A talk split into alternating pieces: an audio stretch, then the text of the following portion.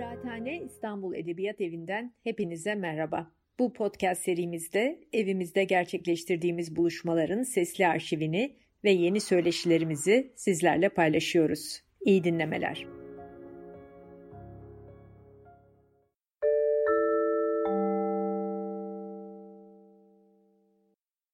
Ee, merhaba, hepiniz hoş geldiniz. Ee, bu akşam 2021 e, yılının ilk e, edebiyat tarihi konuşmalarında, Kıraathane'nin e, edebiyat tarihi konuşmalarında birlikteyiz.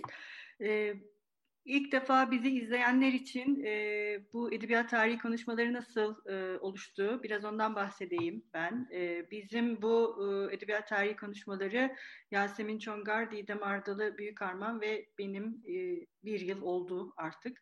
E, bir yıldır Kıraathane'de gerçekleştirdiğimiz bir etkinlik ve e, burada e, bizim edebiyatımızın, e, Türkçe edebiyatının, Osmanlı Türk edebiyatının önemli... E, ki bu önemli vurgusu tabii şey değil, bu kanonik ya da e, ne diyeyim resmi tarih değil her zaman. Bazen kanonik olan e, metinleri de konuşuyoruz.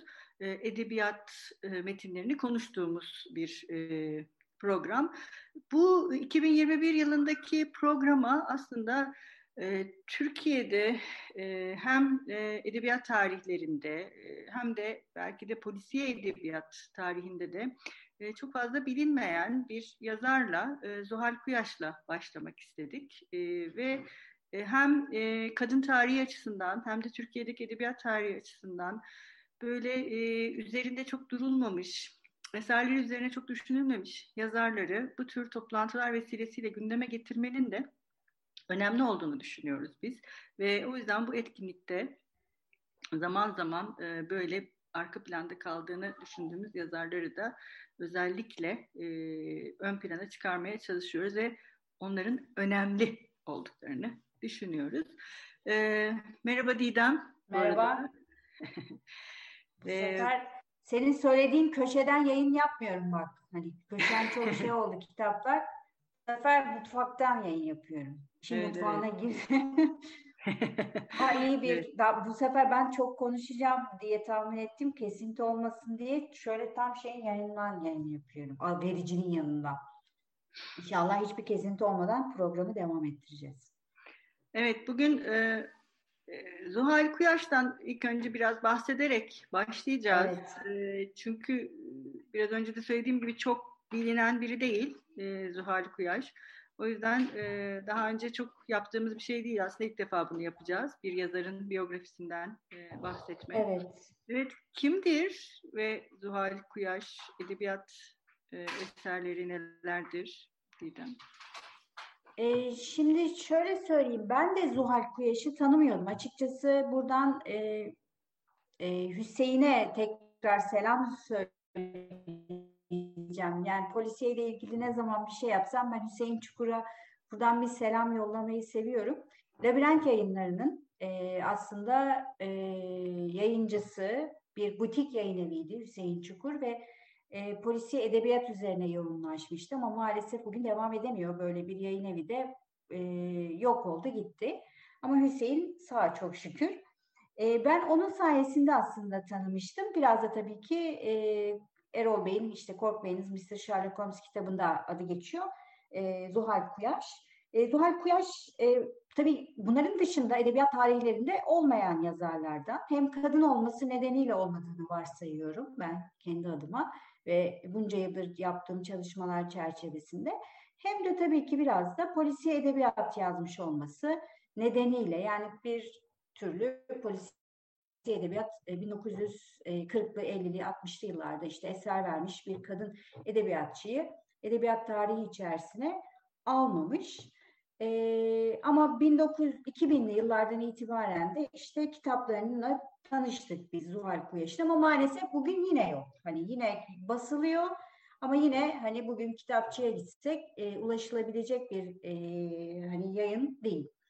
E, Zuhal Kuyaş e, mevcut kendisiyle de yapılmış yani röportaj var o dönem iki defa e, şeyde e, Sonuncu Oda isimli romanı basıldığı zaman e, hakkında 2013'te e, ikinci baskısı bu tabii. Birazdan daha detaylı bahsedeceğim. E, kitap sitelerinde ve e, kitap dergilerinde, kitap tanıtım dergilerinde e, hakkı kendisiyle yapılmış o zaman sağ yapılmış e, söyleşilerde hani hayat hikayesini anlatıyor. Bu çerçevede iki, 1923 e, doğumlu olduğunu öğreniyoruz. Kafkasya'dan e, göç etmiş bir ailenin e, çocuğu olarak büyümüş. Bugün e, izleyicilerin de bileceği üzere, tah, bildiğini tahmin ettiğim üzere Ahmet Kuyaş'la Nülüfer Kuyaş'ın hani annesi. Ben çok müzik bir kadın olduğunu tahmin ediyorum. E, çünkü hayat hikayesini anlatırken de kendisi öyle hani anlatmış. Evde küçük yaştan itibaren e, Fransızca öğrenmiş, e, dadıları var. Ardından e, Ekol Modern İlkokulu'na gitmiş. Daha sonra bu okulun adı Yeni Türkiye e, İlkokul oluyor yanılmıyorsam. Sonrasında lise hani hayatı geldiğinde e, annesinin ve daha önceki ablasının e, tercih ettiği üzere Damdosyen'e gitmeyi tercih etmiyor ve Türkçe öğrenmek istediğini söylüyor. Ve Türk hani kültürü üzerinden, Türk dili üzerinden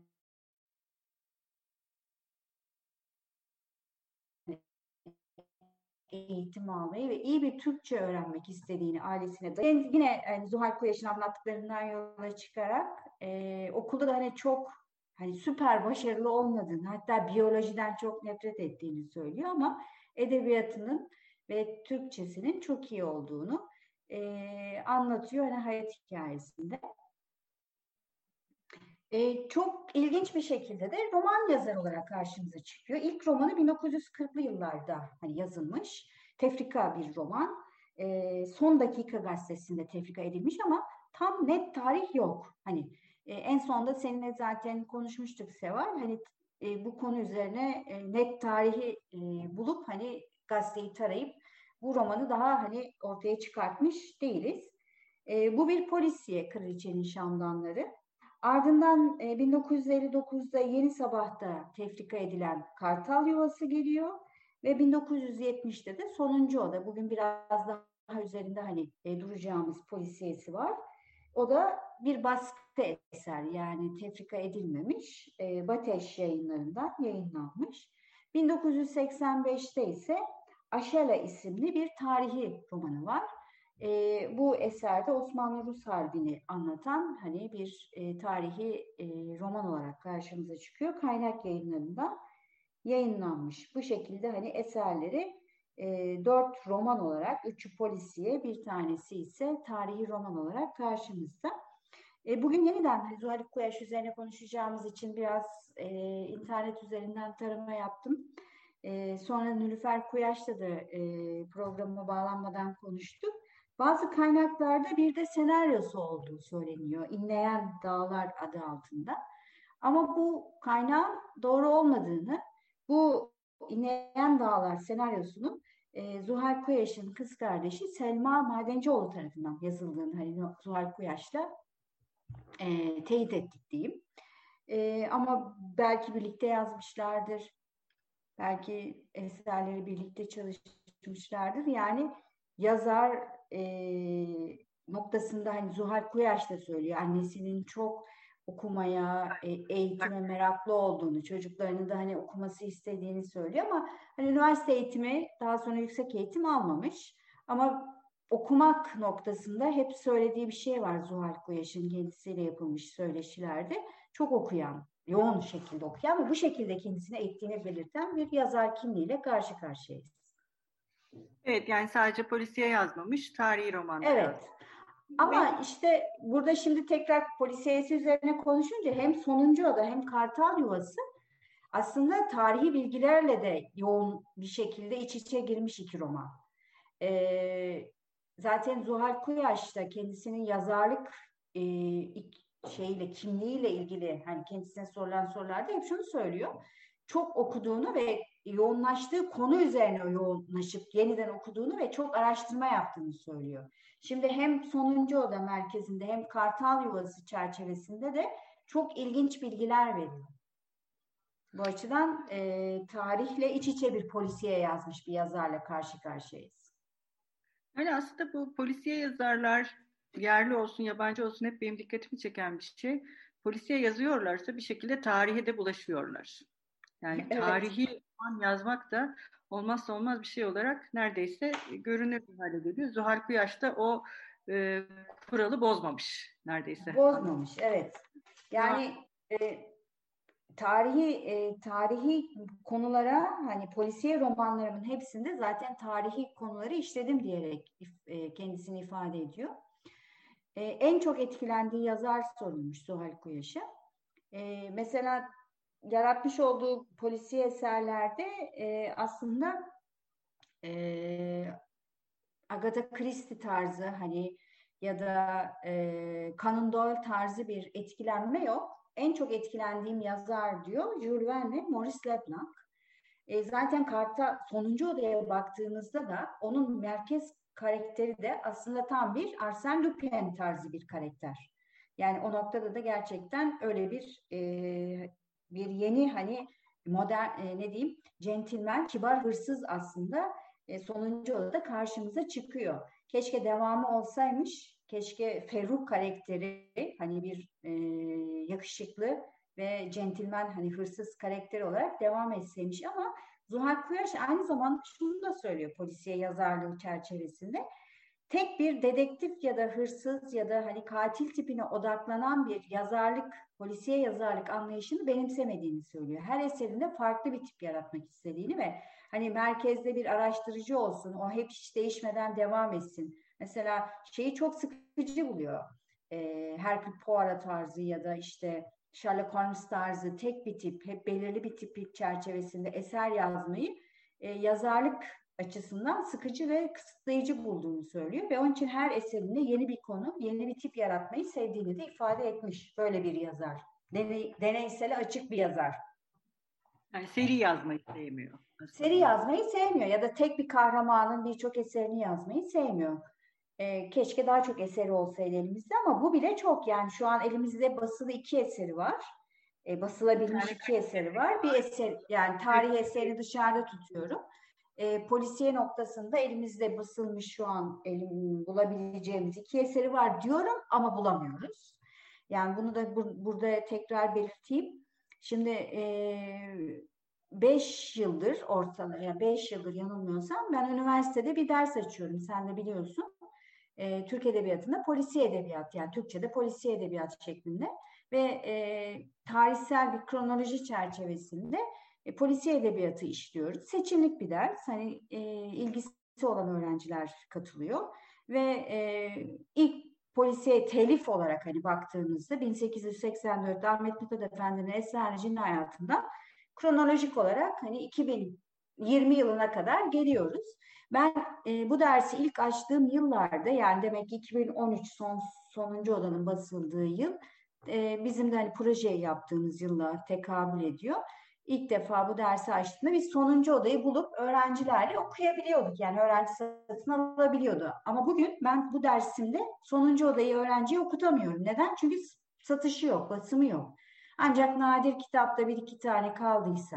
Yani maalesef e, polisiye edebiyat çerçevesinde baktığımızda hep böyle bir havai fişek hali var. Yani geçmişten basılmış eserler hani bir heyecanla bazen yayın evleri işte labirent gibi basıyor. Ama yayın evinin başına bir sıkıntı geldiğinde o eser yeniden yayınlanmıyor. Yani sen de biliyorsun yani bir kitapçıya gittiğimiz zaman maalesef biz daha hala bir Türkçe polisiye standı göremiyoruz bir polisiye standı var. E, oraya da gittiğimiz yani o standa gidip baktığımızda e, o standta da en fazla işte çevre polisiyeler var. Ama e, uzun yıllar hatırlarsın e, yani isim vermeyeyim hani burada bazen öyle şeyler oluyor.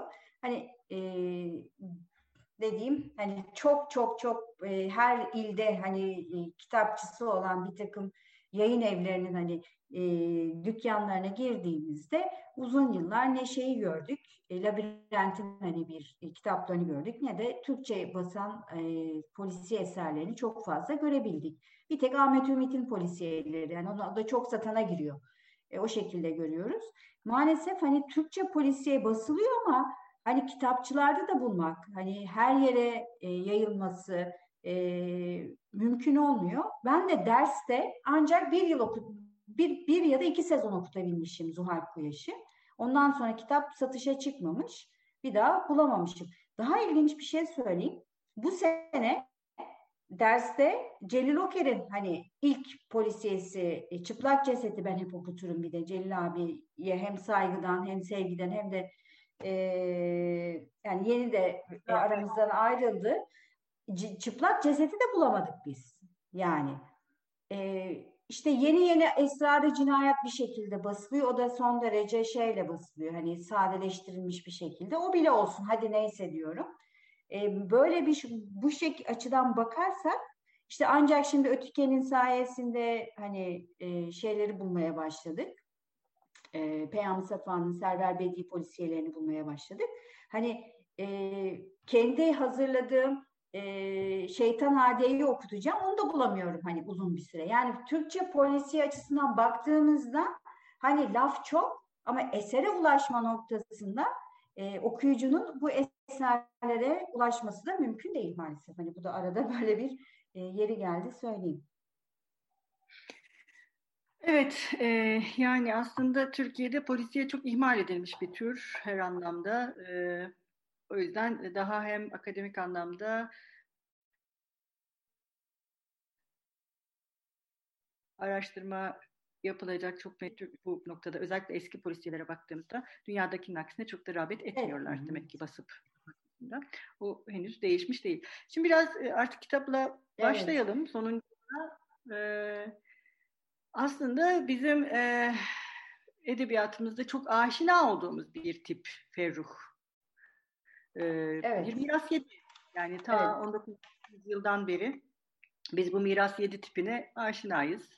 Ve e, bu miras yedinin e, sonuncu odada sence e, varlığı polisiyeye nasıl bir e, etki katıyor yani? Ya da değişiyor mu? Bildiğimiz o e, tanzimat züppelerinden farklı biri mi Ferruh? Bir miras yedi olarak. Şimdi Ferruh'un e, bakış açısıyla daha çok biz devam ediyoruz e, romana. Şimdi e, Ferruh e, şöyle bir tip. Hani Todorov'un anlattığı bir hani hikaye vardır ya işte hani kim yaptı suspend ve thriller şeklinde. Burada bir takım polisiye e, araştırıcı tipleri çizilir. E, Zuhal Kuyaş'ın hani sonuncu odada kurguladığı şey hem kim yaptığıyla hem e, thriller arasında gidip geliyor. Hem e, zorunlu dedektife dönüşen bir Ferruh'la karşılaşıyoruz hem de kibar hırsızla örtüşen bir Ferruh'la karşılaşıyoruz. Bu noktadan baktığımızda Ferruh hani Türk Edebiyatı çerçevesinde çok renkli bir kimlik bence. Keşke Ferruh'un hikayeleri olsaymış. Çünkü e, hani bir noktada ben Patricia Highsmith'in yetenekli Bay Ripley'ine yakınlaşan bir e, tiple karşılaşıyorum. Ferruh tipiyle. Şimdi romanın biraz e, içeriğinle hani e, devam edeyim. Belki okuyucu e, bizi dinleyenlerden e, romanı okuyamamış Ama ya da. spoiler vermeyelim. Yine de spoiler... sonunu spoiler vermeden devam edeyim.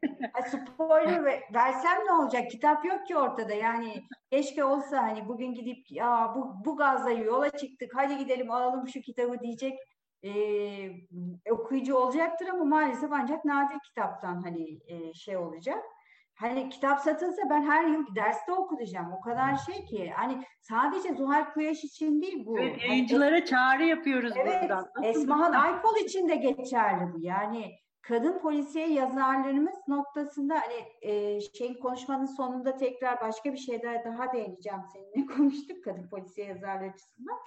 Hani e, Esma Naykol için de geçer. Yani onun e, Kati Hirşel polisiye serisi de bulunamıyor. Yani ben ödev yaptıracağım, hocam bulamıyoruz. İşte Zuhal hocam bulamıyoruz. Yani hep böyle sıkıntı var. Neyse buradan belki bizi dinleyen yayıncılar olmuştur. Şimdi e, sonuncu oda e, bir kere kapalı oda mantığıyla başlamış. Yani sonuçta olay bir konakta geçiyor, bir yalıda geçiyor. Bir kere öyle bir güzelliği var, bir yalı var. Yani e, sokak yok. E, bu tek bir mekan, e, tek bir hani e, mekanda gelişen, dönüşen bir hikayeyle karşılaşıyoruz. E, romanın üç bölümü var. E, roman önce bir cinayetle açılıyor. E, romanın başında Cohen isimli bir Yahudi e, antikacının cesedi var. E, bir cinayet var. Olayla açıyor eseri. Cesedi bulan da Ferruh. Sonra Ferruh geri dönüşle romanın ikinci bölümünde kendisinin İstanbul'a geliş hikayesini anlatıyor. Sonra da üçüncü bölüm e, tekrar e, şeyin Ferruh'un cesedi bulduğundan sonraki ilerleyen kısım. Böyle bir üç bölüme ayrılmış. Hani bu noktada baktığımızda hani kim yaptığının önce cesaret cinayet olur ardından bir araştırıcı gelir bunu araştırıra benzeyen bir hikayesini kursa da e, Zuhal Kuyaş ikinci hikayeyi thriller'a da katmış. Hani böyle bir karma bir tür yaratmış. Şimdi e, bir yalıda geçiyor olması doğal olarak hani e, eski ama bir taraftan da hani yıkılmamış ayakta kalan bir Osmanlı ailesiyle karşı karşıyayız.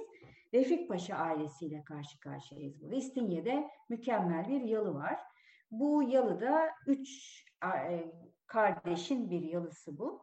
E, Refika teyze dediğimiz e, ana başat karakter var ve onun çevresinde gelişen hani bir aile a, ağacı var hani diyeyim. Bu aslında biraz da Agatha Christie tarzına da benziyor. Çünkü ortada bir e, her şeye hakim, güçlü, hani mirası elinde tutan ve öldürülme noktasında herkese şüphelendirecek bir e, kimlik var Refika teyze.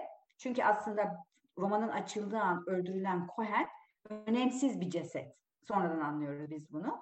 E, çünkü ana e, ölüm nedeni ya da romanın ana merkezde araştırılacak ve muammanın üzerine kurulduğu ana ceset Cohen değil. Sonra sonra anlıyoruz ki bir ikinci derece e, öldürülme olayı daha olacak ki o da işte Refika teyze. Asıl aslında merkez o. Çünkü onun öldürülmesi ana kurguyu, ana muammayı ve ana suçlular listesini ortaya koyacak. Refika teyze nasıl bir kimlik? İşte e, şey Yalı'nın e, zenginliğini ayakta tutmaya çalışan, ailenin e, fakirleşmesini hani ne diyeyim e, engellemeye çalışan, mirası korumaya çalışan, geçmişinde bilinmez müphem bir evlilik yaşamış ama e, bir ay sürmüş. Daha sonra bir kıskançlıkla bu evlilik ortadan e, sonlandırılmış. E, yeğenlerine e, le hani hayatını devam ettirmeye çalışan çok güçlü bir kimlik. Mavi gözlü, güzel bir kadın, güçlü. Ama bir taraftan da iktidarını kullanmaktan çekinmeyen, herkesi acıtan, e, hani rahatsız eden, sözleriyle iğneleyen bir e, yalı hani eski İstanbul hanımefendisi. Bunun bu yalıda yaşayan kimler var? Nilüfer diye bir yeğeni var. E, abisinin kızı. Ama abisi de vefat etmiş. E, artık yalıda yaşamıyor. Bir de işte bu yalıya gelen, daha sonra yalıya gelen bizim Ferruh dediğimiz karakter. Bu da e, Avrupa'da işte 12 yıl kadar Avrupa'da dolaşmış. E, mirasını, kendisine ait olan mirası har vurup harman savunmuş e, bir takım sanat tarihi gibi mes, e, sınav, e, ünivers, e, yani üniversite eğitimini tamamlamamış ama sanat tarihi gibi bir takım dersler almış. Bunları da tamamen kadınları etkilemek, e, havalı mekanlarda ve e, ortamlarda ve zenginlerin yanında bulunabilmek için hani bilgisini kullanabilmek için e, eğitime devam etmiş ama hiçbir eğitimini tamamlamamış. Milano, Venedik, işte Paris gibi dönemin Avrupa'nın merkez e, sanatsal merkezlerinde dolaşmış. En sonunda da bütün parasını yedikten sonra İstanbul'a dönmüş bir karakterle karşılaşıyoruz. Ferruh karakteri. Klasik bir karakter aslında. Bir kere yakışıklı. Hı? Cumhuriyet kuşağının, hani Cumhuriyet e, yazarlarının Bob stil dediği karakter. Evet, evet. Yani Tanzimat'ın züppe, e, züppesi, evet, evet. Yani her türlü özelliği üzerinde barındırıyor. Bir kere yakışıklı. Ondan sonra vücudu atletik, iyi yüzebiliyor yani romanın arasında belirtiliyor boğazı bir zaman geçmiş yüzerek geçmiş yani o kadar atletik. Her türlü bilgiye vakıf hani ortalama derinlikli olmasa da her türlü e, ortamda konuşabilecek yeteneğe sahip. Yani işte yemekten anlıyor, güzel kadından anlıyor, içkiden anlıyor, resimden anlıyor, heykelden anlıyor. Hani böyle bu tarz entelektüel e, yani bugünün kelimesiyle söylersek elit ortamlarda bulunabilecek yetenekte bir e, genç, delikanlı, 37 yaşında. Güzel kadından anlıyor tabii ki yani en büyük özelliği. E, bu noktada hani Zuhal Kuyaş çok e, 1940'lı 50'li yılların polisiye edebiyat dilini mükemmel hani kurgulamış. Böyle bir e, kimlik yaratarak sadece kendini düşünüyor. Yani yalıya geldikten sonra aslında tek yapmak istediği şey e, parasızlığının fark ettirilmeden biraz yalıda takılıp yeniden biraz para elde edip hani yurt dışına tekrar kapağı atmak. Zaten hani bütün e, kurgu bu çerçevede gelişmiş. Şimdi ama romanın en başında dediğim gibi e, biz Ferruh'u bir cinayetin içinde görüyoruz. Cohen dediğimiz daha önce hiç tanışmadığımız bir antikacının öldürüldüğü anda biz Ferruh'la tanışıyoruz. Cohen'in öldürüldüğünü anlar anlamaz oradan kaçıyor, vapura biniyor ve vapurdayken geriye dönerek İstanbul'a nasıl geldiğini hatırlıyor ve oradan hikaye başlıyor. İşte teyzesinin evine, Refika Hanım'ın yalısına nasıl geldiğini, e, neyle karşılaştığını, neler yaşadığını ve Cohen'le olan ilişkisini öğreniyoruz. Şimdi tam bu noktada Zuhal Kuyaş çok ilginç bir şekilde işin içine bir tarihi e, bir muamma koyuyor. Yani e, polisiyenin e, en önemli özelliği. Yani polisiye olabilmesi için hani biz ne diyoruz? E, bir eseri polisiye sayabilmemiz için geçerli olması gereken üç madde ne diyoruz? İşte öncelikli olarak bir cinayet ya da bir suç olacak. Bu suçu işleyen bir e, suçlu olacak ve bir de tabii ki buna bir araştıran olacak bu üçlü. Bir de bunu çerçeveleyen, bunun etrafında örülmüş olan da bir muamma olacak. Zuhal Kuyaş'ın en büyük özelliği romanın çok akıcı bir şekilde bu muammayla örülmüş olması. Yani bir merak unsurunu hiç e, kesintiye uğratmadan e, romanın en başından sonuna kadar devam ettiriyor olması. Yani şimdi biz tabii merkeze şeyi aldık sonuncu adayı ama Kartal Yuvası da aynı şekilde ilk romanı olmasına rağmen orada da bir başka muammayı ortaya koyuyor. Bir, bununla karışmasın diye yani ona daha sonra değineceğim. Şimdi biz nasıl bir muammayla karşılaşıyoruz? Cohen bir kere neden öldü? E, Ferruh'un bununla ilişkisine. Ferruh neden e, Yalı'ya geldikten sonra böyle bir adamla ilişki içine, içine girdi. Şimdi ondan sonra ikinci bölüm yani romanın e, gelişme kısmı bize bunu anlatıyor. Üçüncü kısımsa aslında dönüşüyor. Ondan sonra da roman Kapalı Oda cinayetinden bu sefer e, Ferruh çerçevesinde zorunlu dedektife dönüşüyor çünkü Ferruh. Ve e, teyzesinin öldürülme hikayesine dönüşüyor. Yani ikinci cinayetle karşılaşıyoruz ki bu sefer Refika Hanım'ın öldürülmesi. Refika Hanım'ın öldürülmesi ise nedir? Bu sefer yine çok ilginç bir şey yapıyor Suhal Kuyaş. Bir resmi hani romanın ortasına bir resim koyuyor.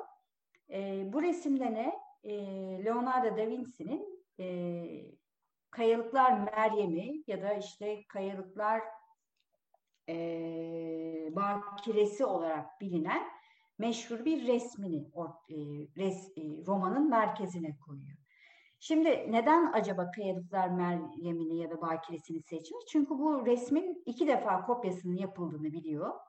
E, biliyoruz tarihi bir gerçeklik. Bir tanesi Louvre Müzesi'nde zaten hani Leonardo da Vinci üzerine yazılmış meşhur Da Vinci şifresi romanında da geçen bir roman. Bakın yani çok daha önce aslında Türk Edebiyatı e, Leonardo da Vinci'nin bir eserini kendi eser e, romanının içine almış ve onun çerçevesinde bir cinayet, bir muamma yaratmış. Ama hani ben tabii neden önce biz, neden sonra bu tarz şeylere girmek istemiyorum edebiyat tarihimiz açısından. Hani bunlar çok ilerletici bir hikaye olmuyor ama aslında e, her edebiyatın kendi içi, içerisinde böyle bir kendi hikayesi var. Maalesef e, çeviri e, yoksunluğu nedeniyle hani dünya edebiyatıyla buluşamıyor.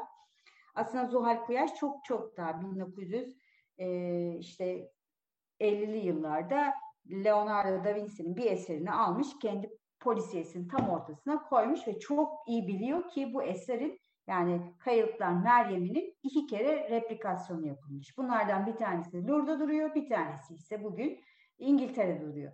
Ve Zuhal Kuyaş diyor ki bir üçüncü daha eser var. Çok mantıklı. Niye? Çünkü Leonardo'yu biliyoruz ki eserlerini birkaç defa dublike edebiliyor. Bunlardan bir tanesi de neden İstanbul'da İstinye'de Refik Paşa'nın yalısında olmasın? İşte bütün muamma buradan ilerliyor ve biz romanı okudukça anlıyoruz ki Cohen neden öldürülmüş ve bizim kahramanımız Ferruh neden bir e, centilmen hani kibar hırsızdan neden teyzesinin ölümünü araştıran zorunlu dedektife dönüşüyor. Hani bütün hikayenin kurgusu buradan ilerliyor. Aslında buradaki kurgu değişmiyor. Mesela bu Cingöz Recai'lerde de işte e, Faka Basmaz e, zihnide de var ya eğer işte başta kötü anlatılan kişi işte bu miras yedi, Bob Steele ya da çalışma hayatının dışındaki erkek e, bir süre sonra olumlanıyor.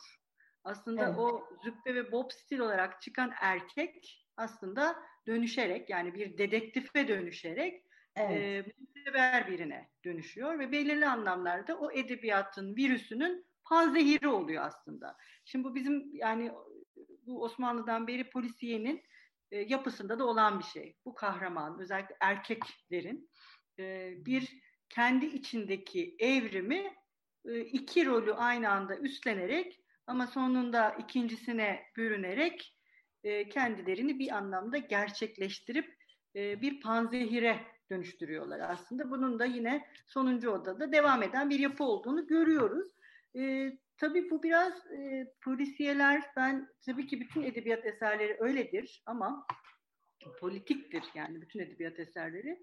E, polisiyelerin e, bu politiklik noktasında e, oldukça keskin olduğunu düşünüyorum. Çünkü e, kurguyu bu şekilde e, bir dönüşen karakter olarak farklı hem suçlu hem de suçluyu araştırana dönüştürmesi yapı içinde bir mesaj da aslında bize veriyor.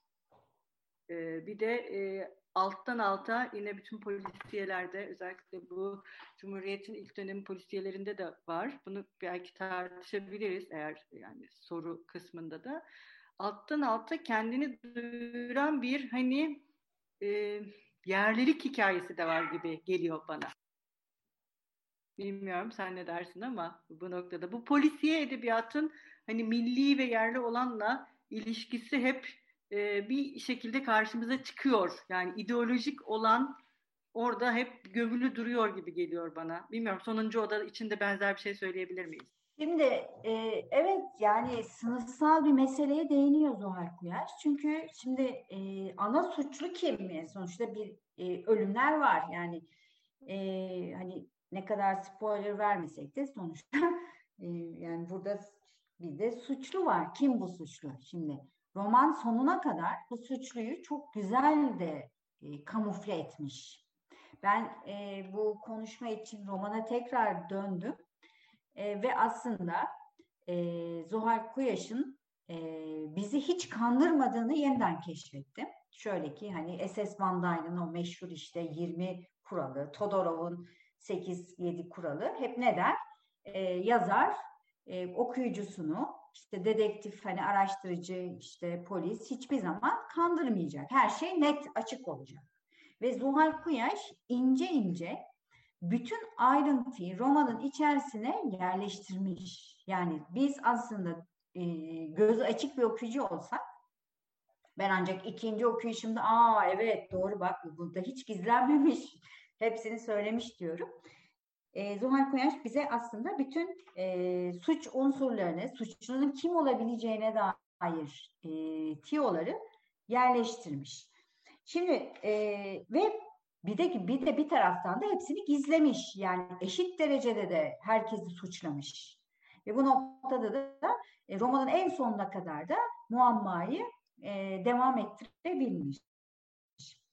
E, şimdi e, senin birinci sorduğun soru çerçevesinde de devam edersem yani sınıfsal bir meseleye de bakmış. Yani 1900 aslında işte bu 40'lı 50'li yıllarda yazılan polisiyelerde aslında şöyle bir mesele hep karşımıza çıkıyor yani, genel olarak. Hem bir, sınıfsal hem politik. Evet, evet. Yani e, şöyle bir mesele karşımıza çıkıyor.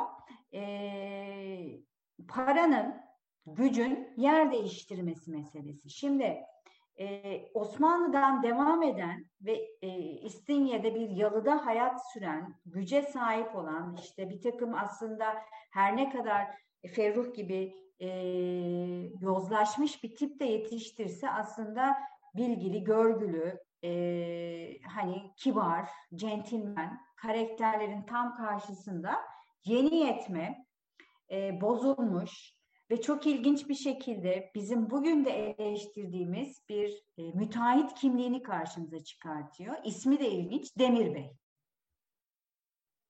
Evet evet. Aldelik'te de çoktur ya bu tarz isimler. yani dönemde. o yalının ve isimleri. Evet, evet, o yalının yanında yeni zengin, ismi Demir olan ve sadece gücünün parayla şekillendirdiği yani aileden e, damatılarak gelmiş herhangi bir hani bilgisi görgüsü olmayan tek tek e, gücünün para olduğu bir e, kimlik çıkartıyor. Yeni bir sınıf yaratıyor. Ve bu Demir Bey'in en yakın arkadaşları da çok ilginç bir şekilde Amerikalılar.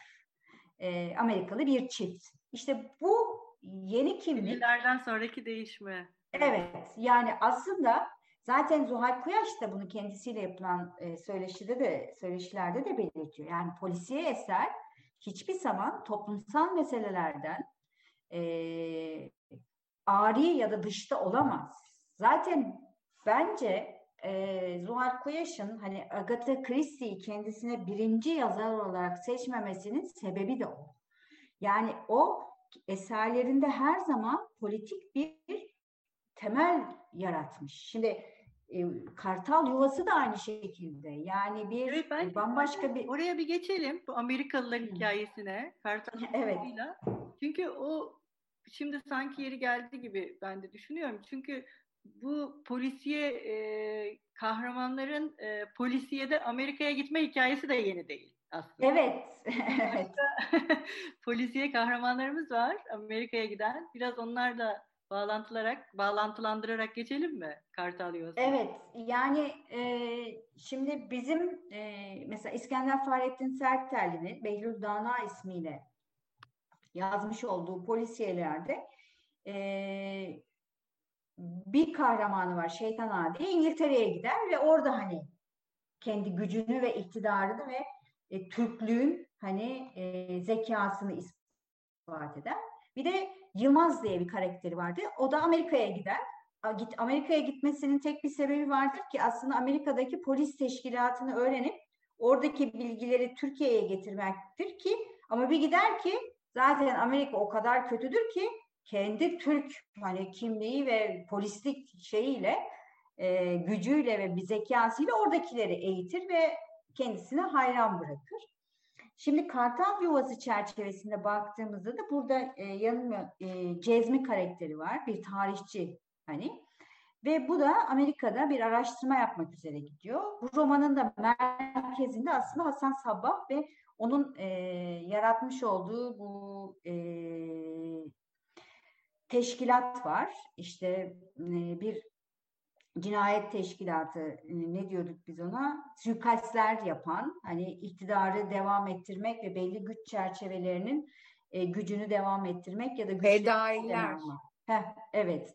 O e, zamanın ee, e, e, bombalı teröristleri yani. Evet. Yani bomba kullanmıyorlar tabii. Evet. E, bunları araştıran bir tarihçi kimliği yaratıyor ve o kimlik çerçevesinde Amerika'da e, bir e, bir kitabın mesela bu da çok güzel bir metafor. Mesela bir kitabın kaybolmuş sayfaları.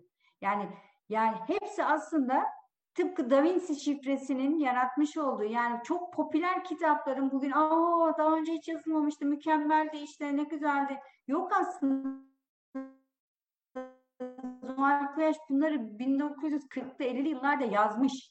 Yani her zaman hep bizim e, edebiyatımızda da vardı demek çok e, artık sıkıcı geldi ama var, yapılmış. Yani ve bir e, kadın yazar tarafından ve harika bir e, muammayla örülmüş. Yani kitabı elinize alıyorsunuz ve bırakamıyorsunuz. O kadar hızlı akıyor ki. Ve bir taraftan da yani şunu da söylemekte kendimi artık e, yet, yeterli görüyorum. Nacizane ve acizane Server Bedi'nin yaptığından çok daha nitelikli bir şekilde, incelikli ve güçlü bir şekilde yapıyor. Yani olayı sadece olay odaklı, şimdi ne olacak, şimdi ne olacak gibi yapmıyor, derinleştiriyor. Muammayı e, şey e, çerçeve yani böyle dallı budaklandırıyor ve sizi e, Server Bedi'de mesela çok Server Bedi okursanız Peyami Sefa'nın tahmin edersiniz. Ha, şimdi takip gelecek, şimdi kıya, kılık değiştirilecek. Yani bu iş değişmez Server Bedi'de. Kılık değiştir, takip et. Kılık değiştir, takip et. Oysa Zuhal Kuyaş muammayı bu şekilde örmüyor. Çok daha çeşitlendiriyor. Ee, çok ilginç bir şekilde romanının her yerine tarihi bilgi koyuyor. Ama bunu sıkıcı bir şekilde yapmıyor. Romana yedirerek yapıyor. Yani siz bir malumat furuş bir şekilde okumuyorsunuz romanı. Ee, hem e, sonuncu odada yoğun bir şekilde e, Rönesans devri resmi hakkında bilgi sahibi oluyorsunuz. E, Leonardo da Vinci'nin nasıl resim yaptığından, mesela en önemli şey e, Kayalıklar Meryem'inin e, Kayalıklar Meryem'i olduğunu Ferruh karakteri nasıl anlıyor? Çünkü resmin e, çerçevesinin içerisinde imza gizli. Ferruh görüyor, bunu anlıyor çünkü sanat tarihi okumuş ama bu resimde bir tuhaflık var diyor. Çünkü resim daha önce kendi çocukluğunda o yalıda asılı değil. Teyzesi daha sonra onu bir şekilde e, tavan arasında bulmuş ve duvar e, rutubetlendiği için oraya asmış. Ama roman boyunca şunu da hiç anlayamıyoruz. E, Refika Hanım bunu e, bilerek mi asmış yoksa bir şaka gibi aslında onun Leonardo'nun olduğunu bildiği halde sırf zenginliğinin önemsenmediği şeklinde mi asmış? Mesela bu da çok güzel yedirilmiş romana. Refika Hanım da o şekilde öldükten sonra bile hala karakterler onun bunu neden buraya astığına dair hani şaşırıyorlar. Ve Zuhal Kuyaş resmin e, ışığı çerçevesinde bize o kadar iyi e, Rönesans'ın hümanizmin insan hani re, doğa, e, resme insanın nasıl katıldığını ve ışığın kendi bir resimde nasıl e, yansıtıldığının bilgisini veriyor ama hiç sıkılmadan veriyor. Ve bunları biz bir muammanın çözümlemesi şeklinde okuyoruz. Bazı polisiyelerde isim vermek istemiyorum şimdi. E, bu tarz tarihi bilgiler sıkıcı bir şekilde veriyor ve romanın hiçbir kurgusuna katkı sağlamıyor. Biliyorsun biz işte senin e, cinayi muhab e, meseleler romanında da açıkladığın üzere bunlara ara sözler hani romanın kurgusunu uzatmak. Hayır Zuhal Kuyaş bunları romanın kurgusunu uzatmak için yapmıyor. Bilakis bizi okuyucu olarak muammanın içine katmak için yapıyor. Yani aslında türük bilen bir yazar. Yani evet. Türkleri evet. iyi uyguladığını söyleyebiliriz ama yine her iki kitaba da baktığımızda işte birisinde bir Leonardo da Vinci resminden, ötekinde de değerli bir kitap sayfasından bahsediyoruz. Hı hı. Yine bir önce konuştuğumuz muammayı oluşturan unsur da aslında politik ve sınıfsal alandan e, bağımsız değil. Bu kitaplarda ve polisiyede. E, bir de şöyle bir şey de e, sanki var. E, buradan giderek zamanımız daralıyor çünkü e, bir, bir saatimiz var biraz polisiye de kadın yazar olmak hikayesine de geçmek istiyorum ben. Çünkü Zuhal Kuyaş'ta ve diğer Agatha Christie'de de diğer polisiye yazarlarında da baktığımızda e, nesneler önemli unsurlar. Şimdi Agatha Christie polisiyelerinde de ya ben çok severim bu arada defalarca tekrar tekrar okurum yani.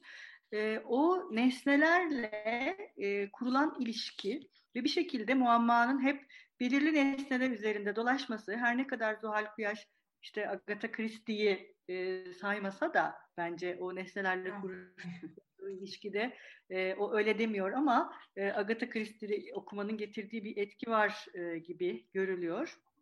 Bu önemli. Bir de şunu da e, söylemek istiyorum ben. E, bu e, Osmanlı e, döneminde yani 20. yüzyıl başından itibaren yazılan polisiyelere baktığımızda şimdi e, normal edebiyat tarihlerinde bu e, modern edebiyat sürecinde hep Fransız edebiyatı ve Fransızca tercümeler e, ve Fransız edebiyatının edebiyattaki etkisinden bahsedilir. Ama polisiye edebiyat böyle değil.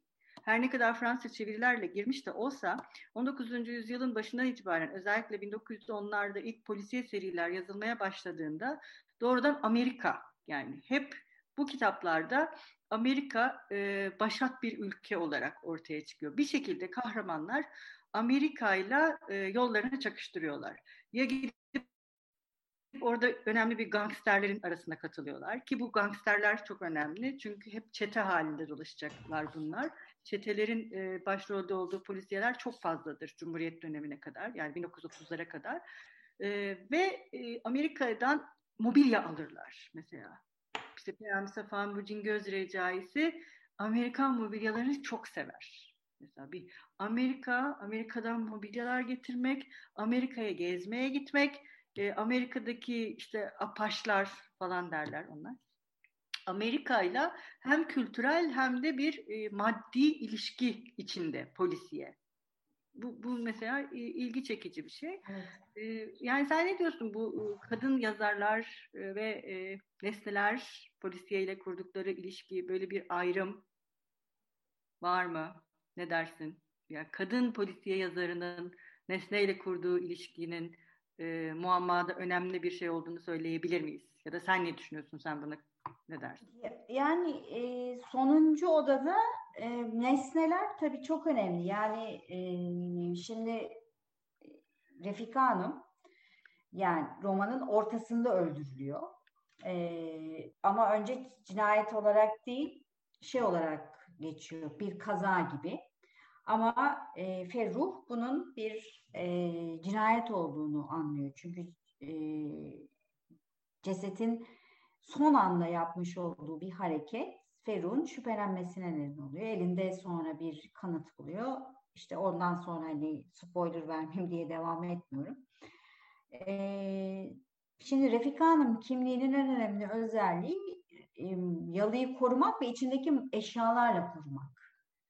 E, Refika Hanım'ın karşısında e, başka bir kadın kimliği daha var. O da Yalı'nın e, Ferruh gibi bir diğer yeğeni Nülüfer, e, abisinin kızı. Ferruh teyze çocuğu. Nülüfer e, dayı çocuğu olarak geçiyor. Refika Hanım işte abisi ve kız kardeşi varmış. Bunlar bir aile. Geriye bir tek Refika kalmış. Dayı ve hani hala ya da teyze işte hani akrabalık ilişkilerine çaprazlama baktığımızda ölmüşler. İki yeğeni var hani Refika Hanım'ın. Nülüfer'in ise bir annesi var Seza Hanım. Mesela Seza Hanım ise tamamen e, yozlaşmış bir tip. Malları elden çıkartmaya çalışan. Ve Refika Hanım öldükten sonra bir böyle mallar, eşyalar hani böyle bir e, harak mezat gibi ortaya dökülüyor. Dolaplar açılıyor, içinden işte tabaklar çıkartılıyor. Ondan sonra e, sandıklar içi dökülüyor, içinden işte örtüler, e, kristal e, bardaklar. Yani bunlar aslında hepsi birer Osmanlı'nın son e, döneminin e, son yıllarının tıpkı hani böyle e, hunharca e, yok edilmesi, hani ezilmesi bir e, Refika Hanım ortadan kalktıktan sonra yıkılması üzerine gibi kurgulanmış ve eşya gerçekten çok önemli. E, Demir Bey'de yani işte bu yan yalıdaki e, romanın en önemli suç unsuru olarak karşımıza çıkan Demir Bey'de bir müteahhit kimliği, sonradan görme, zengin, tüm bilgisi mesela o kadar ilginç bir şekilde romanda e, ortaya konmuş ki mesela Ferruh belki miras yedi bir tip ama doğduğundan itibaren bilgiye, görgüye, asalete, inceliğe hani yaşayarak hissetmiş ve öğrenmiş bir tip Avrupa'yı gezmiş. Peki Demir Bey bütün bu bilgi, Demir Bey de bilgi sahibi insan ama bütün Demir Bey'in bilgisi nereden geliyor? Kataloglardan. Adam bütün hayatı boyunca e, ne hakkında bilgi sahibi olmak istiyorsa parasıyla gitmiş katalog almış, kitaplar almış, hepsini okumuş, o şekilde bilgi sahibi olmuş. Ama incelikli değil, kaba. Hiçbir zaman bilgisi onun e, hareketlerini, e, davranışlarını, evet, evet. Yani bu kadar e, çok ilginç bir şekilde böyle bir hani ayrım yapılmış. Sonuncu odatının ne olduğunu söylemeyeyim. O romanın en güzel yönlerinden bir tanesi. E, orada e, sonuncu oda sonrasında gelişen Ferruh'la Demir Bey'in karşılaşması ve konuşma sahneleri hakikaten yine sınıfsal hani e, bir çarpışmaya e, eski ile yeninin hani, çarpışması. Evet, tezahürü evet. olarak karşımıza çıkıyor. Ama Ferruh sonuçta romanın sonunda her şeyden kurtuluyor. Ve Ferruh olumlu bir tip mi, olumsuz bir tip mi okuyucuya bırakılıyor. Yani çünkü Ferruh e, romanın en başından itibaren herkesi alt etmeye, kendi e, karakteri çerçevesinde sadece para kazanıp, parayı alıp e, ortadan yok olmaya yönelik bir tipken sonuçta teyzesinin cinayetini belki de çözüyor ama yine de e, hani klasik anlamda bir katarsiz yaratmıyor. Hani evet. suç suçlular e, cezasını belki bir şekilde buluyor ama Ferruh da hakikaten yetenekli Bay Ripley gibi bir tip yani. Onun çok belki Türk versiyonu diyebileceğim bir tip. Evet. Şimdi Didem çok az vaktimiz kaldı. Böyle bir iki üç dakikada bir kadın polisiye yazarlar. Evet. Onu, onu... Onlardan da bahsedelim. Biraz ve katkılara da vaktimiz evet. olsun. Şimdi şöyle bir şey var tekrar edebiyat tarihleri çerçevesinde baktığımızda Zuhal Kuyaş için de ilk Türk kadın polisiye yazarı gibi ifadelerle karşılaştım. Yani Zuhal Koyar çok iyi bir kadın polisiye yazarı ama ilk kadın polisiye yazarı değil. Yani bunu da hala e, kabul ettirebilmiş bir e, edebiyat tarihimiz yok. Şimdilik kaydıyla yani maalesef e, bunu söylüyorum çünkü edebiyat tarihimiz bizim çok dinamik. Her an her şey değişiyor. Ama şimdilik kaydıyla bizim ilk kadın polisiye yazarımız 1933 yılında e, Pembe Evin Esrarı Fahriye Şükrü olarak geçmiş durumda. Ama şeye baktığımızda e, Zuhal Kuyaş'ı biraz daha hani kronolojik olarak daha sonra gelen bir yazar. Şimdi ardından 1937 Halide Edip'in Yol Palası, 1941'de Güzide Sabri'nin Neclası var. Peki bunlar neler? Bunlar aslında hepsi tefrika değil, basılı kitaplar. Yani şurada şimdi bir de ikinci bir noktaya daha geliyoruz ki e, 33'ten başlayan kadın polisiye yazar listesi de Tefrika değil, basılı kitap listesi. Ama bizim edebiyat tarihimizin bir de tefrika kısmı var. Ve Zuhal Kuyaş'a baktığımızda ise ilk eseri 1940'lı yıllarda tefrika ile başlıyor. İlk basılı eseri ise 1970. Yani tefrika açısında baktığımızda erken, basılı kitap açısından baktığımızda ise sadece 1970. Yani bu bile halen son derece tuhaf ve dinamik bir edebiyat tarihi ortaya çıkartıyor ve halen 1930'lardan yani 1928 diyelim çünkü 28'e kadarki tevfikte eserler üzerinde zaten bir e, çalışma yapıldı. E, Ali Serdarlar'ın işte Özyeğin Üniversitesi çerçevesinde yapmış olduğu tefrika eserler üzerine yapmış oldukları bir çalışma var. Ama bunun Cumhuriyet kısmı maalesef daha tamamlanmadı. Halen de bir hani e, Cumhuriyet'in e, tefrikaları çerçevesine baktığımızda yepyeni bir edebiyat tarihi çıkacak. Ve son olarak şunu söylemek istiyorum ve e, kadın polisi yazarlar açısından da çok güzel bir şey. E, Kristal Kalepçe, Kristal Kelepçe diye bir ödül var biliyorsun. E, polisiye yazarlar Poya Bir'in vermiş olduğu bir e, polisiye yazarlar ödülü. 2019'da bunu Yaprak Öz aldı. E, Villa Şakayık ve e, Farah Naz Çiçeği önemli iki polisiyesi ve kadın kahraman Yıldız Altan'ın maceraları çerçevesinde. Ve bu yıl 2020 yılında yine iki kadın polisiye yazarı. Bunlardan bir tanesi ilk roman, diğeri ise hani polisiye roman yazarı olarak alınan polisiye ödülleri. E, Ayfer Kafkas'ın aldığı ödül, e, Divina'nın Bileziği ve ilk roman ödülü de Su Tunç'un aldığı Hatırla. Ve bunlar bu kadın polisiye yazarlar yepyeni kadın polisiye kimlikler yani araştırıcı kimlikler yaratıyorlar. E, Yaprak Öz'ünki Yıldız Altan hani maceraları o Zonguldak'ta hem de yerel bir kimlik yaratıyor. Hani İstanbul dışına çıkartıyor ve bambaşka terzi bir kimlik. Çok güzel, çok hareketli, çok keyifli bir kimlik. E, Ayfer Kafkas'ın yaratmış olduğu polisiye kahramansa Osmanlı polisiyesine yaslanıyor ve e, Eşrefzade İdris Bey diye bir karakter yaratıyor. Tunç'un ilk roman polisiyesi işte hatırla bir e, yine erkek bir kahraman, e, bir savcı çerçevesinde bir polisiye. Yani e, ne kadar güzel ki işte ilk polisiye yazarımız 1933 diye tarihlense de işte Zuhal Kuyaş'tan, e, Güzide Sabri'den, Peride Celal'den, Pınar Kür'den itibaren bir kadın polisiye yazarları var. E, bunların birçoğunun ismini burada saymak istiyorum aslında. Çok Nihal Taştekin var. Ondan sonra işte Esma Aykol var, Sibel Atasoy var, Zuhal Kalkandelen var, Pınar Kürt dedim, Perihan Maden, Piraye Şengel. Yani o kadar çok kadın polisiye yazar var ki ve hala yazar var. E, Türkiye'de e, aslında sağlam bir kadın polisiye yazar kimliği var. Maalesef e, az üzerinde konuşuluyor. Sadece bilinmiyor değil, üzerinde de konuşulmuyor. Ya da tarihleri, hayat hikayeleri yanlış yanlış yazılıyor. Evet, e, çok teşekkürler Didem, çok sağ ol. Evet. Bunu tartışma kısmında tabii açarız da e, bu bütün konuştuklarımızı. Evet artık sayamayacağımız kadar bugün e, çok kadın polisiye yazar var, eski yeni. E, biz e, bir proje yaptık. Polisiye ve bilim kurgu ve fantastik yazarların e, biyografileriyle ilgili. Bu Kültür Bakanlığı'nın desteklediği bir teis, e, evet. teis.org diye de bir e, sitede bakabilirsiniz. E, mevcut bütün yazarlara ulaşarak e, e, bu polisiye, fantastik ve bilim kurgu yazarlarına ulaşarak biyografilerini e, düzgün bir şekilde elimizden geldiği kadar yapmaya çalıştık. Evet biz yıllardır uğraşıyoruz polisiye ile. Uğraşmaya da devam edeceğiz ve polisiye konuşmayı da çok seviyoruz. Yine güzel bir e, konuşma oldu bugün de ve e, Nilüfer bir e, not yazmıştı. Kitaptaki İstanbul tarihiyle ilgili bir şeyler söylemek istiyorum diye. Evet Nilüfer çok memnun oluruz.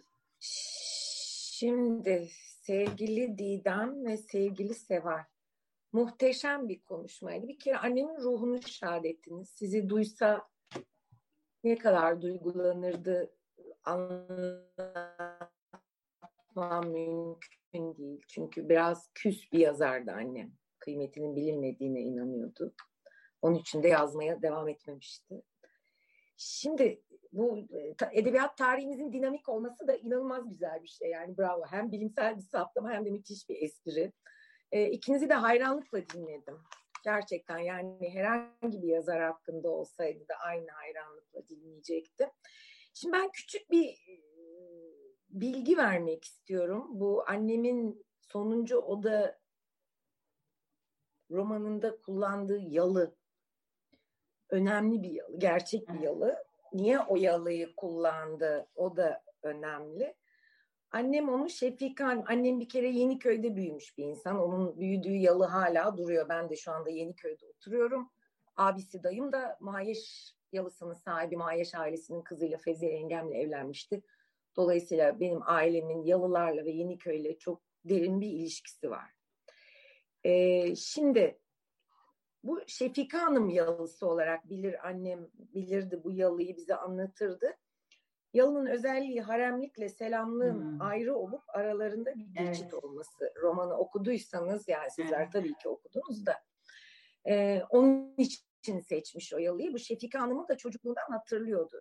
Şimdi o yalı Osmanlı Posta İdaresi'nin ilk müdürü ve ilk posta telgraf nazırı Ahmet Şükrü Bey'in yalısı. Ve Jön Türklerin karargahı olmuş bir yalı o. Yani Jön Türkler orada toplanmışlar. İsyanı orada başlamışlar. Ahmet Şükrü Bey'in iki oğlu oluyor. Oğullardan biri erken ölüyor ama onun iki tane kızı var. Öbür kardeş Bilavelet bunları evlat ediniyor. Şefika ve Melek. İki kız kardeş bunlar da çocuksuz vefat ediyorlar. Şefika Hanım yalısı demesi oydu. Annemin Şefika Hanım'ı hatırlıyordu. Çocuksuz ölmüşler ve e, ipotek etmişler yalılarını parasızlıktan çöken bir aile.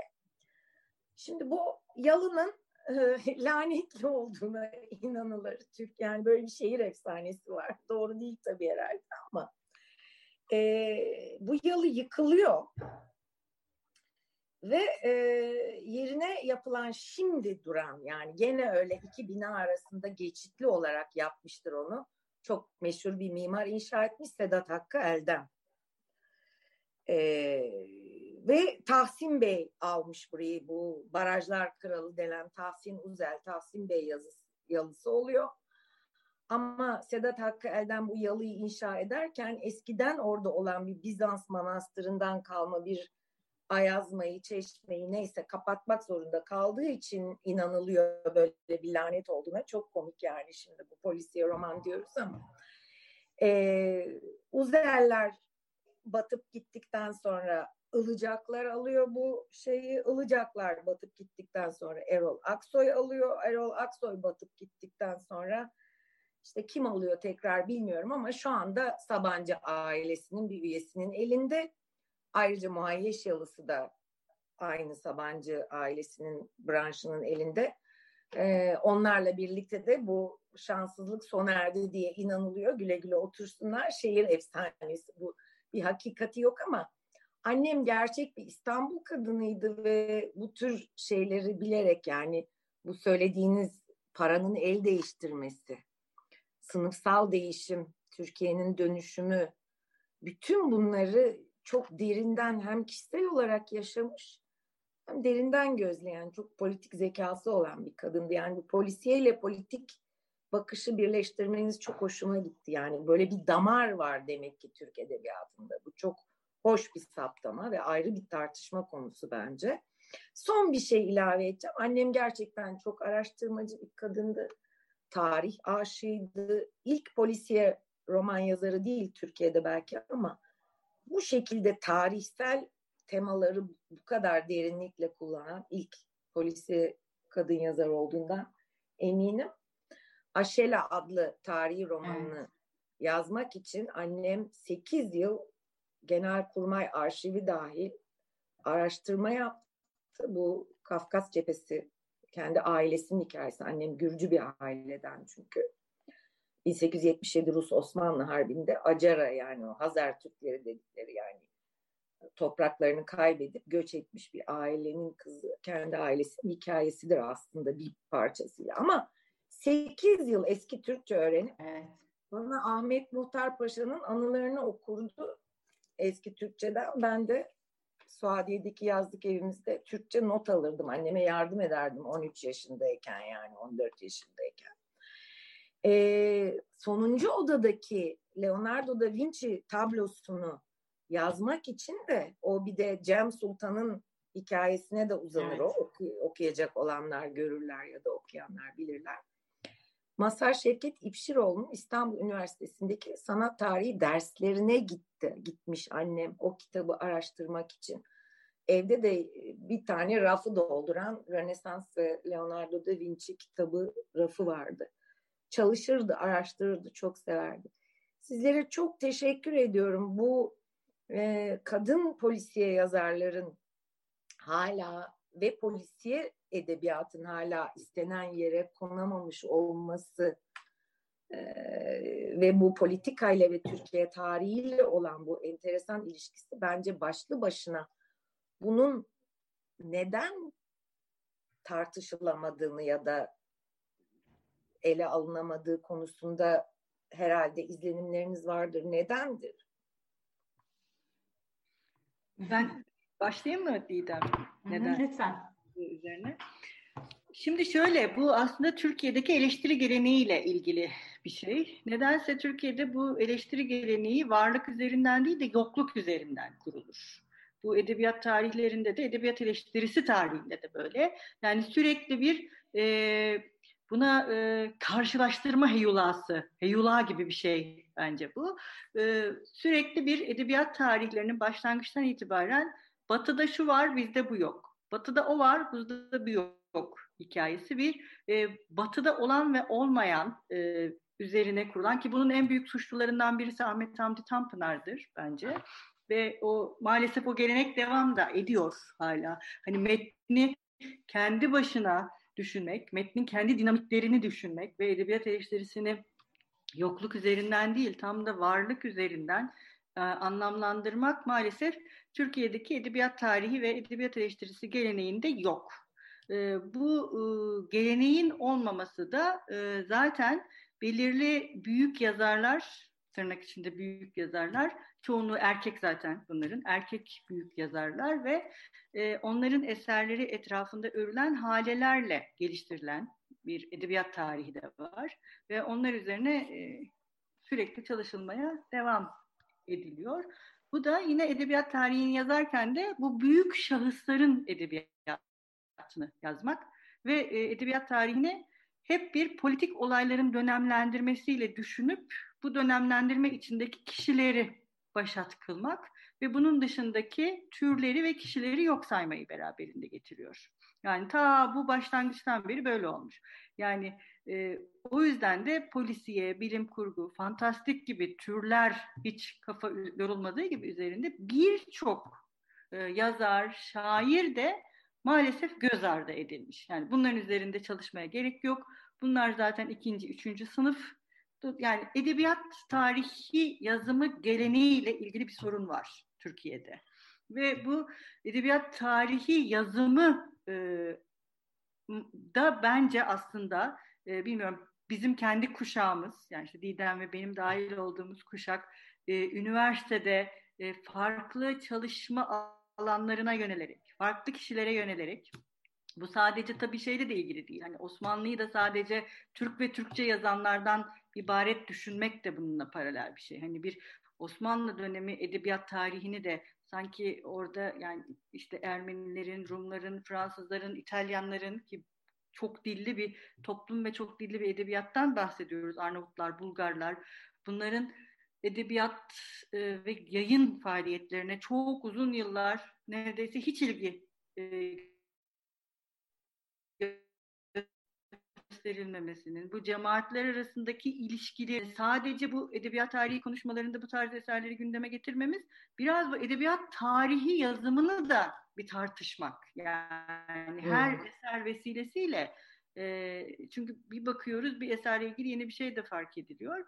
O yüzden de yani böyle bir edebiyat tarihi yazımı e, anlayışı e, birçok önemli. Senin dediğin şey çok önemli bir şey. Mesela Zuhal Kuyaş evet ilk kadın polisiye yazar olmayabilir. Ama tarihi bir polisiyede muamma oluşturmak için bu derece iyi kullanmış, onu bu forma getirmiş Türkiye'deki belki de ilk polisiye evet. yazar da olabilir. Kadın olarak değil evet. sadece. Şimdi Didem cevap verir gene aynı soruya ama bir hemen iki cümle araya gireyim. Seval çok güzel bir cevap verdin ve çok önemli bir şeye değindin. Yani eleştiri e, geleneğiyle edebiyat tarihi arasında kurduğun ilişki çok önemli. Yani belki de İstanbul Edebiyat Evi'nde eleştiri ve edebiyat tarihi arasındaki bu e, ilişki ve düğüm konusunda da e, bir konuşma dizisi yani evet, devam edebiliriz bu konuda. Çok yani önemli değil mi Didem? Yani çok önemli bir ilişki kurdu orada Sevar biz yani en son e, bu edebiyatın izinde toplantılarımızı belki şimdi burada spoiler vereceğim Seval ama evet. yani ne üzerine kuruyoruz? Kanon üzerine kuracağız. Yani beşinci yılımızda artık diyeceğiz ki kanon ne? Yani çünkü evet, kanon hem toplantıların başlaması ve şeyden de kısaca bahsedersen belki bilmiyorlardır. Yani biz e, Edebiyatın izinde sempozyum serisi düzenliyoruz. E, polisiye edebiyatla başladık ve aslında başlığımız da şuydu. Edebiyatın üvey evladı. Böyle bir e, başlık atmıştık. Bu çerçevede ilk başlattığımız zaten o bizim hani e, proje çerçevesindeydi ama ardından işte şey geldi. Fantastik ardından işte e, coğrafyalar, delilik hani en sonda Gündelik, e, gündelik hayatı şimdi yap, yaptık kitabını çıkartacağız ama bu sene için düşündüğümüz konumuz e, kanondu. Yani kanon çerçevesinde konuşacağımız konularda tabii ki bu türler meselesi. Türlerin e, sanki e, hiç değişmez bir şekilde isimlenen eleştirim meselesi, hangi edebiyatçının edebiyat tarihine alındığı konusuydu. E, Seval'in de belirttiği gibi yani edebiyat tarihimizde türler arasında şöyle bir şey vardır. Hani şiir en başa konu böyle şiir. Yani şiir yazanlar mükemmel en büyük edebiyatçı. Hani ardından da işte roman, hikaye ve diğerleri geliyor. Ben hani ilgilendiğim diğer konulardan bir tanesi polisiyeyle yan yana tiyatro edebiyatı mesela. Tiyatrocu, tiyatro da hiç olmayan bir konu. Hani tiyatro edebiyatı üzerinden de hiç konuşulmuyor. E, bir de hani Zuhal Kuyaş çerçevesinde düşünürsek hem kadınsın hem polisiye yazıyorsun. Yoksun sen. Yani Kimsin? Evet. Yani zaten bir de tefrikada yazmışsın. Tefrika, aa, zaten tefrika nedir ki yani işte basit edebiyat gibi. Yani bizim yeniden bunları ortaya koymamız ve edebiyatımızı işte yeniden şekillendirmemiz derken ki bu dinamik yapı bu. Yani şimdiye kadar söylenenler evet ama a, aması var her zaman. Yani her zaman bir ama var. Daha yeni 2-3 yıl öncesine dayanıyor ilk roman tartışmamız var. Yani daha Tarak mı işte yoksa Hayali Celal mi diyoruz? Daha bu 2000 yani 21. yüzyılda tartıştığımız konular bunlar. E, polisi edebiyatta bu noktada, fantastik edebiyatta, bilim kurgu edebiyatı da, aşk edebiyatı da, müstehcen edebiyatta, tarihi edebiyat, romanda yani bütün bunlar yeniden ve yeniden ve tekrar ve tekrar e, konuşmamız gereken konular. Yani evet mesela ben e, bu akademide de çok rağbet görmüyor bu tarz çalışmalar. Mesela biz işte bu polisiye 1928'e kadarki telif polisiye eserlerle ilgili bir TÜBİTAK projesi yaptık ve birçok kişi akademide bize TÜBİTAK böyle bir şeye para mı verdi dedi. o böyle bir tepkiyle de e, karşılaştık ama tabii o günden bugüne ilerleme var. O kadar da vahim değil e, durum. Evet, başka sorularınız varsa. Pardon ben yine e, şey Tabii. yapacağım. Bu sizin sempozyumları nasıl takip edebileceğiz? Ya o şöyle bizim e, bağlam yayınları ortaklığıyla yaptığımız bir e, iş. Edebiyatın izinde adını verdik. Edebiyatın izinde adı da aslında bağlam yayınlarından sevgili İffet Hanım'ın bulduğu bir izdi. Yani bir isimdi. Aslında iz de. Çünkü aslında edebiyatın içinde bir iz aramak. Ee, ve bu izler de aslında edebiyatın çok fazla içinde yani üzerinde durulmamış işte burada konuştuğumuz şeyler gibiydi. Biz onları her sene duyuruyoruz. Yak iki gün sürüyor her sene. Biz bunları hep şeyde yapıyorduk. İlk önce bizim üniversitede yaptık Mimar Sinan'da, Yıldız'da yaptık ama sonra tamamen e, Bağlam Yayınları'nın aynalı geçit te taşıdık şeyde. Evet. Hmm, belki bilmeyenler için söyleyelim. Galatasaray Lisesi'nin karşısında Avrupa Pasajı'nın ikinci katı. Orada 120 kişilik bir konferans salonu var. Ee, biz orayı kullanıyoruz bu toplantılar için. Toplantılarımızı da genelde Kasım ya da Mayıs aylarında yapıyoruz. Ama pandemiden dolayı maalesef aksadı. Ee, çok güzel tartışmalar oluyor. Şimdiye kadar da hep oldu.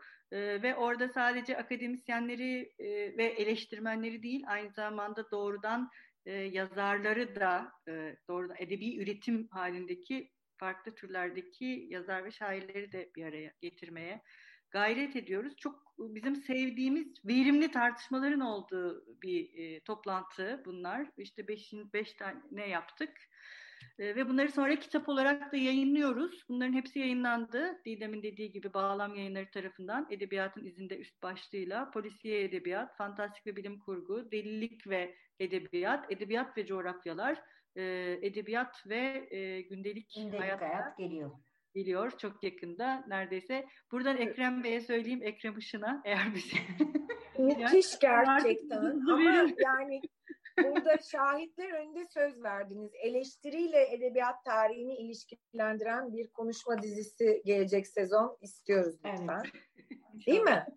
Evet. Anlaştık mı? Şimdi ben vakit çok gecikti herhalde soru alamayacağız ama ben dayanamayıp bir şey daha ekleyeceğim. E, bu tarihle ilgili meseleler. Şimdi bu bir tane daha tefrika edilmiş Seval de evet. söyledi ya da Didem hangini söylediniz unuttum şimdi. Annemin bu Kraliçenin evet. Şamdanları romanını hala arşivlerden bulup çıkaramadık. Kendi de elinde kalmamıştı kopyası bir taşınma sırasında kaybetmiş kendi manüskrisini. E, kraliçenin şamdanlarındaki şamdanlar insan boyu şamdanlar. Annemin büyüdüğü evde çocukken gördüğü şamdanlar bunlar sonradan artık işte taşınmalarda falan satılmış. Orada da konu Abdülaziz'le Fransa e, İmparatoriçesi Eugenie arasında Süveyş kanalı ile ilgili 19. yüzyılda daha ilk şey yapılırken Süveyş meselesi konuşulurken yani yapılmış bir özel anlaşmanın belgelerini birisi o şamdanların içine saklıyor falan. Orada da işte annem artık Süveyş'le ilgili bütün uluslararası e, jeopolitik şeyleri araştırmış, okumuş, etmiş, eylemiş. E, o romanı da herhalde bir şeyden çıkartacağız. Kartal yuvasında da e, yani bir kere Amerika'ya hiç gitmemiş 25 yaşında bir genç kadının New York'u ve Amerikalı bir karakteri bu kadar iyi anlatabilmesi bir aileyi beni hayretlere düşürmüştü yetişkin olup da kitabı okuduğum zaman. İkincisi de işte o Hasan Sabah fedailerine işte Irak petrolleri bilmem ne filan yani gene o jeopolitik şeyden hani şimdi intihar bombacıları bilmem ne filan yani 80 yıl önce 60 yıl önce annem bunları düşünüp yazmış. İnanılmaz bir kafa. Umarım bu külliyat tekrar bir yayınlanır evet. dediğiniz gibi. Üzüldüm derslerinizde öğretemiyor olduğunuz ya da okutamıyor olduğunuz kitapları. Evet. Başka yani, yazarların da başına gelen bir şeydir tabii, tabii, bu herhalde. Yani, ben bir şey daha eklemek istiyorum. Yani bu Zuhal Kuyaş'ın dili çok sinematografik de bir dil.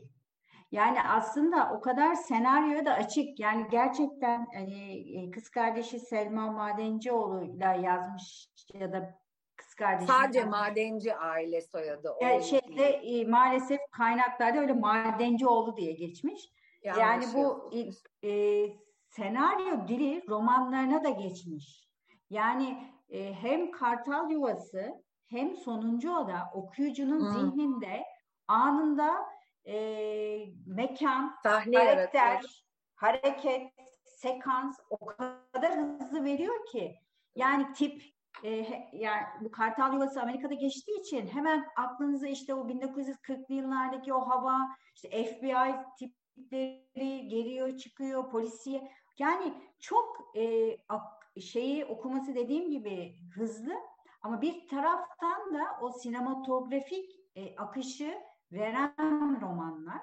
Ee, Tabii nasıl ben, yazdın demiştim anneme de o evet. Amerikan filmlerini noir filmleri seyrederek herhalde dedi. Evet. Yani hayal gücü yani, de müthiş. Aşela da öyledir. Çok iyi diyalog yazardı. Evet. Ve Türkçesi Hı. hakikaten. Aşela'da da bir kız karakter şey. görüyor zaten değil mi? Bir tatile evet. gidiyor ve orada bir genç kız görüyor. Onun o güzelliğine evet, ve evet. masumiyetine hayran kalıp onun üzerinden bir hikayeyi kurguluyor. Evet. Aynen. İşte yazarlık öyle bir şey evet. ama e, o tabii bu bilinmeyen ya da az bilinen yazarları ortaya çıkarma projenize de e, çok e, yani çok önemli bir şey yapıyorsunuz gerçekten. E, ikinize de çok çok çok hayranlıkla teşekkür etmek istiyorum. Biz teşekkür ederiz ama yani bunu yapan biz bir tek biz yokuz işte Çimen Günay Erkol var. Yani e, Senem Timiroğlu var. Yani biz bir kadın gücü olarak var olursak kadınlar var olacak. Ee, burada e, hani önemli olan kadın edebiyat tarihini e, yokluk üzerinden değil aslında görünmezlik üzerinden kurgulanmış olması önemli olan o. E, aslında kadınlar var, kadınlar yazdı, kadınlar e, seslerini çıkarttı ama görünmediler yazılmadılar, haklarından bahsedilmediler. E, 21. yüzyılda bu buradan yola çıkarak biz bir yeniden tarih yazmamız gerekiyor. Evet, evet. ve kadın polisiye yazarlar şenliği yapacak kadar da yeni evet, kadın evet, evet. yazarı Yapalım. romancı, evet, evet, romancı evet. yetişmiş. Bunu bir şenliğe dönüştürelim bence. Evet, bence de. Bir kıraathanede evet. kadın yazarlar ya da kadın polisiye yazarlar şenliği. Evet. Yani. Evet evet. Güzel. İnşallah evet, yüz yüze bir Sorulara vakit kalmadı, açtık zamanı. Çok teşekkür ediyoruz ikinize. Teşekkür ederiz. Çok teşekkürler. Biz teşekkür ederiz. Seval, Seval'cim sen kapat programı, moderatör sensin. Evet, e, bugün çok keyifli bir konuşma oldu. Zuhal Kuyaş'ı e, hep beraber hatırlamış olduk. E, eserlerinden bahsettik. E, umarız e, Zuhal Kuyaş'ı yakın zamanda tekrar okuyabiliriz. Ve edebiyat tarihinin farklı patikalarına girmeye devam edeceğiz diye. Evet. Hoşçakalın.